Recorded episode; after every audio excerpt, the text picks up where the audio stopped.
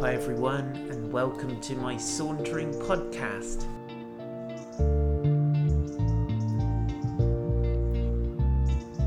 My name is Paul White, and I live in a gorgeous place called Weymouth. And this podcast is a collection of saunters that were born in lockdown, but it's also got some additional stuff which is just fresh, hot off the press.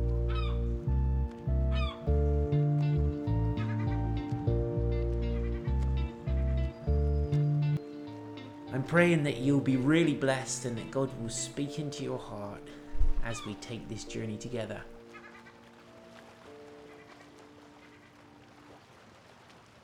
So please go ahead and hit the subscribe button to keep updated with the very latest Sauntering podcasts. So here we go. We're in Luke chapter 9 today, and we remember we started off yesterday and we stopped halfway through and with the paragraph where Jesus is talking about unless you take up your cross and follow me this is the deal. He's saying if anyone would come after me let him deny himself take up his cross and follow me. Daily. Oh man. Daily take up your cross. So this is a pretty challenging provocative statement of Jesus. Good morning Fran. And uh, so let's move on. So where where we get to, we'll get to. I think we've finished this chapter today. So he says, now about eight days after these sayings, we're in um, verse 28. Eight days after these sayings, he took with him Peter and John and James and went up on the mountain to pray. And as he was praying, the appearance of his face was altered, and his clothing became dazzling white. Um, and behold, two men were talking with him, Moses and Elijah, who appeared in glory and spoke of his departure, which he was about to accomplish at Jerusalem. Wow. Let's just pause for a second. So, Jesus, there's been a little gap of a, a few days, eight days. Good morning, Rosemary. And now he's taken Peter, John, and James, and he's gone up to the mountain to pray. And as he was praying, this is this is such a profound statement. As he was praying, the appearance of his face was altered. Wow.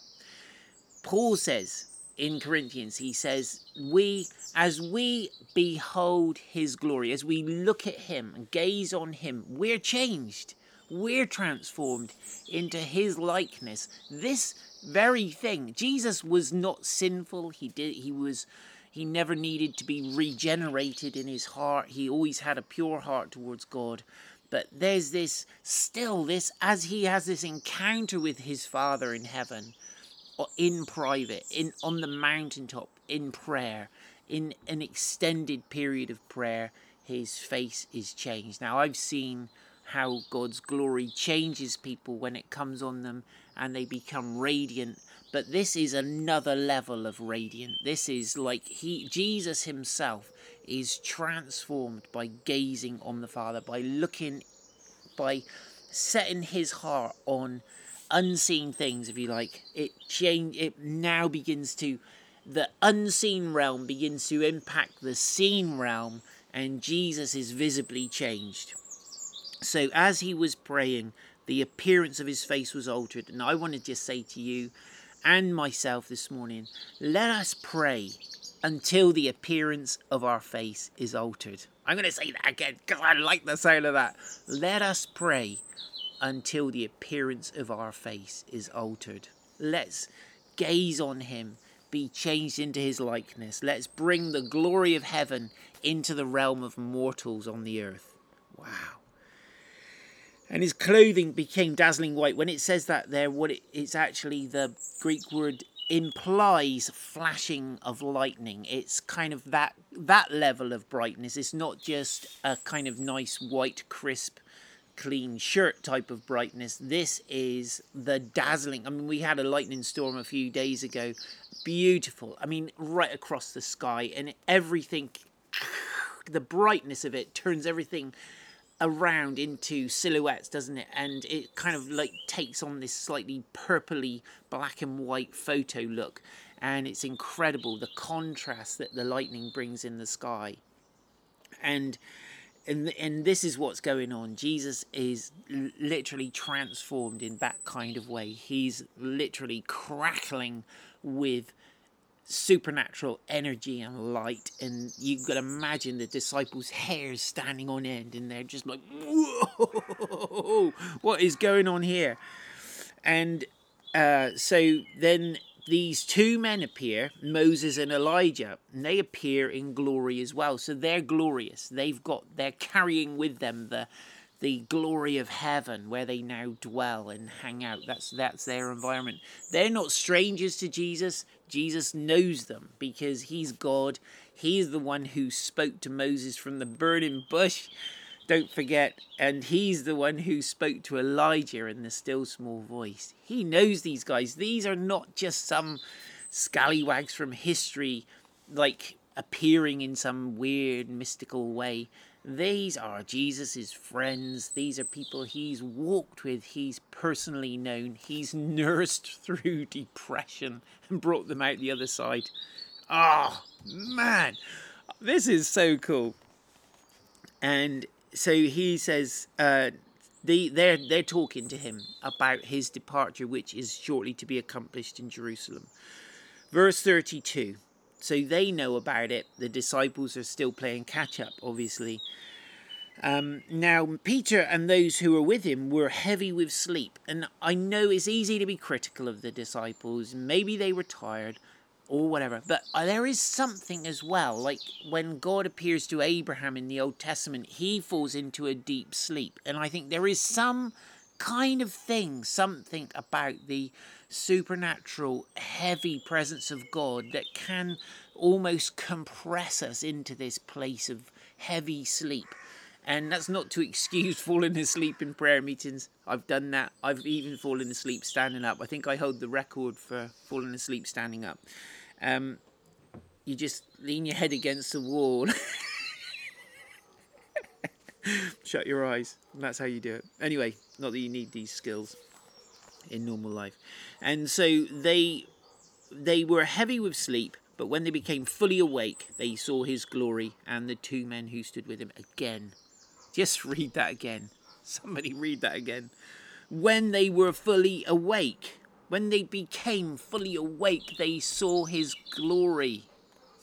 Come on. There are so many Christians who are asleep in the realm of the Spirit and they're asleep to God and His majesty and His glory. And He wants us to be fully awake. He wants to be us to be fully awake so that we can see his glory, that we can see the opportunities and the potential and the adventures and everything else that he's put in front of us. Not we're asleep and missing the whole show. But when they became fully awake, they saw his glory and the two men who stood with him. And as the men were parting from him, Peter said to Jesus, Master, it is good that we're here he's he's in it now. He's in the moment now. He says, "Let us make three tents: one for you, one for Moses, and one for Elijah." Not knowing what he said, he's kind of reacting. He thinks, "Oh, don't let this moment stop. Don't let. I really wish tonight could last forever," kind of thing. Let's keep this. Let's treasure this. Let's keep this moment. Let's extend it as long as we possibly can. There's, that's a great instinct that we want to stay in the place of glory. We don't want to come back into. Uh, normal life. We want to stay in that place, but um, he, Peter says to Jesus, Let us make three tents, one for you, one for Moses, and one for Elijah, not knowing what he said. And as he was saying these things, a cloud came and overshadowed them, and they were afraid as they entered the cloud. And a voice came out of the cloud saying, This is my son, my chosen one, listen to him.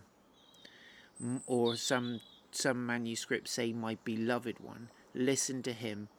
And when the voice had spoken, Jesus was found alone, and they kept silent and told no one in those days anything of what they had seen. Wow, that is such a treat, such a privilege. Can you imagine being one of those guys walking down the hill, the mountaintop? Do you think they said much at all? Do you think they were pumping Jesus? Oh, that was so cool. Tell us about Moses. Tell us about Elijah. Or do you think they were just like, stunned into silence. I, I, I don't know. I would be one of the two. I'd be either talking inappropriately much and just shut up, or, or I'd be like completely silent, completely stunned by the whole thing. I'm to have a little sip of coffee, excuse me. And when, so uh, just one reflection on that. On the top of the mountain, we talk about summit meetings, don't we? And that's a thing in politics and in business and so on. We have the top, top leaders.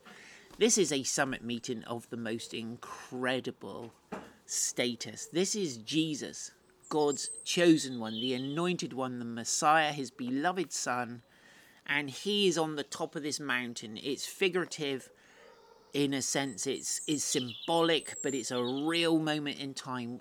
The mountain has got its head up in the clouds and up there in the clouds where heaven literally physically touches earth. There there is the son of god but he's and he's communing with his father and the, this is the godhead thing going on there with father son holy spirit. But he wants human beings present. I know jesus is a human being now the son is a human in this story he's appeared as a human being he's on the earth but there is something about god wanting his human being friends there with him in the counsel of God. And I think if we could understand something about the counsel of God, it confers such incredible dignity onto people. I was just reflecting this morning. Jesus, when God God's plan to save the universe and the human race and everything else did not involve him becoming a dolphin or an elephant or some higher mammal with a very large brain. Or you know he became a human being. Scientists are quite dismissive of the idea of what we could call an an uh, uh, anthropocentric universe which is all centered around mankind human beings but actually there is something so important in God's thinking that He put a man in the garden to steward creation. He put human beings on the earth to take care of it. And there is something so precious about God's, the way God values his relationship with his friends, that Jesus would take these guys, these human beings, he's seen all their flaws, he knows Peter snores, and he knows that he says dumb things, and all the rest of it, takes him up the mountain. But there also are two more of his friends, Moses and Elijah, and they have this meeting where they discuss the deep mysteries and purposes and intentions of God. And they discuss God's master plan for salvation. This is such a moment, ladies and gentlemen. Wow, wow, wow. And anyway, so verse 37 on the next day, when they had come down the mountain, a great crowd met him. So, just like when Moses came down the mountain from receiving the Ten Commandments, there was a great crowd at the bottom and things had gone wrong. This great crowd at the bottom of the mountain, it hasn't gone wrong in the same way, but it kind of has. And it says, verse 38 And behold, a man from the crowd cried out, Teacher, I beg you to look at my son, for he is my only child. Good morning, Hazel, and good morning, Claire. He's my only child, and behold, a spirit seizes him, and he suddenly cries out. It convulses him so that he foams at the mouth, and shatters him, and will hardly leave him. And I begged your disciples to cast it out, but they could not. So this poor guy, he's there, and he's got his son who is afflicted by a horrible demon that throws him into seizures and he froths at the mouth and it, it this this word here is so is so much comes from the heart of a father who is um, just desperate to see his son free. He said it shatters him and will hardly leave him it, he's broken by this his whole life is in tatters in pieces because this thing will not leave him alone and I begged your disciples. So, right in, in verse 1 of chapter 9, Jesus called the 12 together and gave them, we read this yesterday, gave them power and authority over all demons. So we should say the word all. Let's just say it together. He gave us power over all demons, right? Comes down the mountain, there's a demon afflicting this boy. And the disciples who have authority over all demons can't get the sucker out. Now, why is that? What is going on? So I begged your disciples, verse 40, to cast it out, but they could not. And Jesus answered, O faithless and twisted generation, how long am I to be with you and bear with you? Bring your son here. While he was coming, the demon threw him to the ground and convulsed him. But Jesus, look at Jesus, he's our guy. While, um, but Jesus rebuked the unclean spirit and healed the boy and gave him back to his father, and they were all astonished at the majesty of God. All's well that ends well. Jesus is appears to be a little frustrated. Good morning, Paul. Good to see you. He appears to be a little annoyed, doesn't he? He says, Oh man, how long am I to be with you and bear with you? He says, Faithless and twisted generation. Is he slagging off his disciples who he's just chosen, these 12 apostles, the remaining ones at the bottom of the mountain? Or is he just frustrated with how long it takes us to get there? Even though, so even though he's given them authority over all demons, when push comes to shove, there's still a demon that they can't get out. Excuse me. And so Jesus appears impatient in one of the accounts later on they ask him why couldn't we get that demon out and jesus said oh that one that that sort only come out by prayer and some translations say and fasting we don't i don't understand it. I'm just going to say i don't understand it but i do believe that god has given me all authority over demons.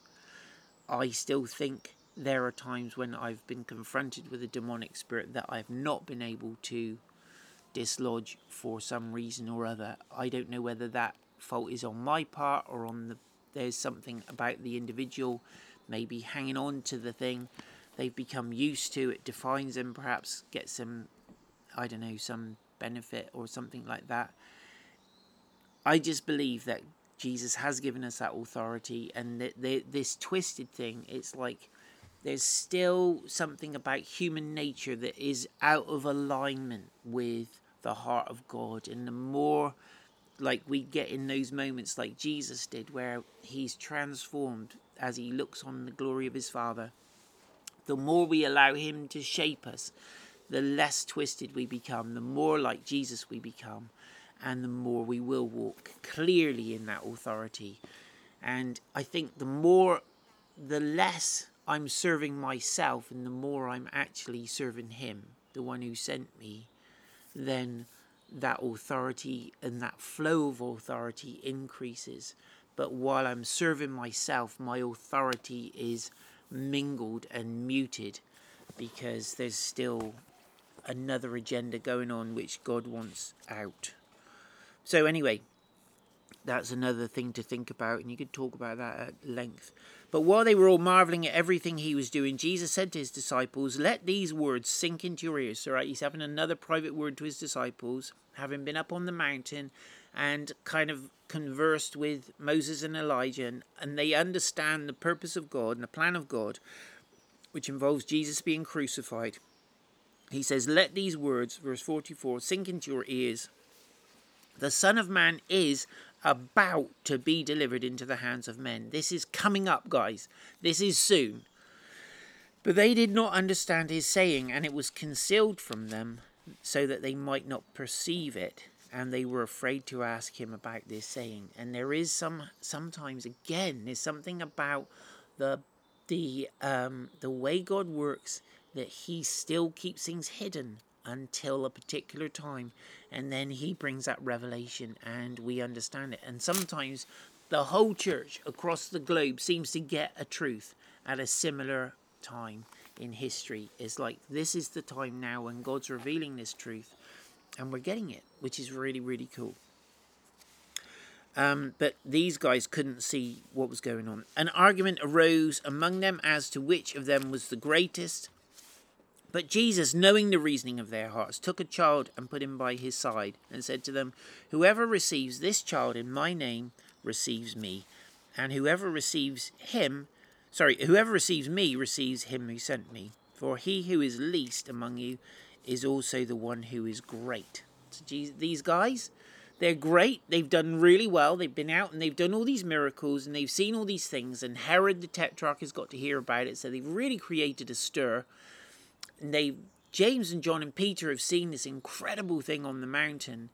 But back down on terra firma, if you like, down in the valley where the people are, there's some disconnect still going on with the disciples. So we understand that they're not perfect yet.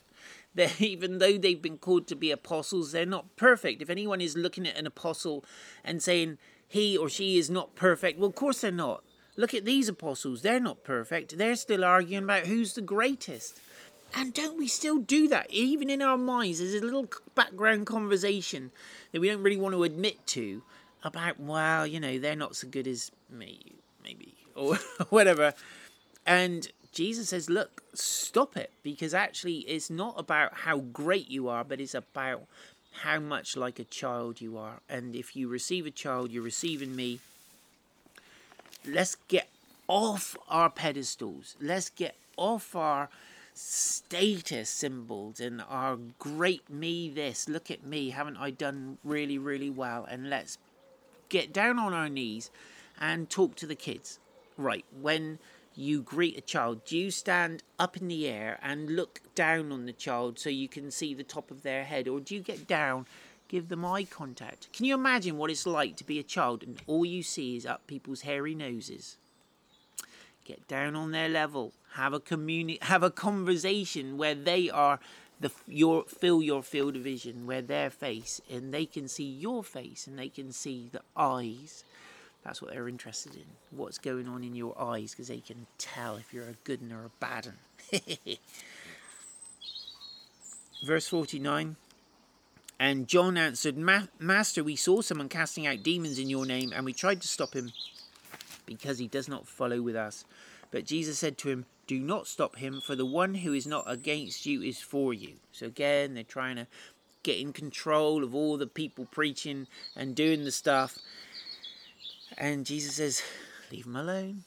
If he's not against you, he's for you. And we need to understand that, don't we? That actually the church down the road that maybe does things slightly different, have some funny little traditions and rituals and whatnot.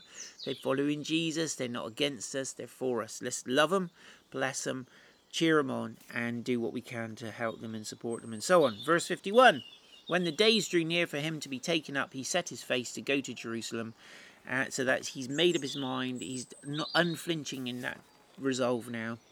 And he sent messengers ahead of him who went and entered a village of the Samaritans to make preparations for him. But the people did not receive him because his face was set towards Jerusalem. And when his disciples, James and John, saw it, they said, Lord, do you want us to tell fire to come down from heaven and consume them? Guys. but he turned and rebuked them and they went on to another village. Um, in my margin, there's a marginal reading which is left out in in some translations. It says, "You do not know what manner of spirit you are of, for the Son of Man came not to destroy people's lives, but to save them." So that's a disputed um, bit may or may not. Do you know what I mean? It's in some manuscripts and not in others. But the point is this that they were speaking of a different spirit. They weren't speaking from the Holy Spirit. And Jesus rebukes him anyway. It's the same kind of thing when Peter says, Oh, no, no, no, Lord, you're not going to go and die, and all the rest of it. Jesus says, Get behind me, Satan. Jesus is trying to. He's not got long. He can't be over fancy about how he communicates with his disciples. So there are times when he says, No, guys, stop it. Not okay, all right? He's not trying to spare their feelings, he's trying to make disciples. Right, as they were going along down the road, someone said to him, I will follow you wherever you go. And Jesus said to him, Foxes have holes, birds of the air have nests, but the Son of Man has nowhere to lay his head. And to another he said, Follow me. But he said, Lord, let me first go and bury my father. And Jesus said to him, Leave the dead to bury their own dead. But as for you, go and proclaim the kingdom of God. Yet another said, I will follow you, Lord, but let me first say farewell to those at my home. And Jesus said to him, No one who puts his hand to the plough and looks back is fit for the kingdom of God. These are pretty tough uncompromising statements from Jesus that can make him seem a, lit, seem a little bit harsh and a little bit blunt. But he's he is very, very focused in this moment now. He set his face. He has his objective in sight, and that is to go to the cross. And he is not trying to bring as many people along with him as he possibly can to make it cozy and friendly. He is saying, Listen, guys, this is a tough gig. If you want to come with me, you're going to have to make some sacrifices. It's going to cost you something, it probably will cost you some relationships. Settle that now and let's get going. Let's get down to business. Don't wait around for something to happen, like someone to die so you can bury them. Just, that's just nuts. Like, let's do it now. And do you know what? I've heard so many procrastinating Christians in my life. It is no wonder we have not achieved more as the church in Britain. And it's time to stop procrastinating. My brother sent a meme the other day, and it was um, a book about how to stop procrastinating, and he put underneath it, I've been meaning to read this for ages. and you know what? We are so good at procrastinating and coming up with all the good reasons, and they sound kind of spiritual, but actually, do you know what? They're a hindrance, and they Jesus will um, rebuke those kind of statements. When he here he goes, he's saying, "As for you, go and proclaim the kingdom of God." Lord Jesus, challenge us let your word be that two edged sword that divides the thoughts and intentions of our hearts and cuts through the excuses and the nonsense that we come out with. And let us be filled with your spirit today. And Lord, let us be those people who gaze on your beauty and are transformed, changed into your likeness day by day by day. In your beautiful name, Jesus. Good to see you, Paul. Yeah, the birds are gorgeous, aren't they? Have an amazing day, everyone. Take care.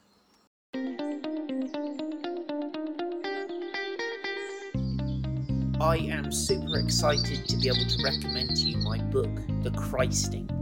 It's a whole adventure of digging deep into the Bible, Old Testament, New Testament, exploring stories that may be familiar to us, but just seeing how the power and the beautiful, rich treasure of the Holy Spirit is there on every single page. And my desire as I share my own stories is that we would get caught up in that adventure together of a life pursuing the supernatural God where anything becomes possible when we're full of His Holy Spirit.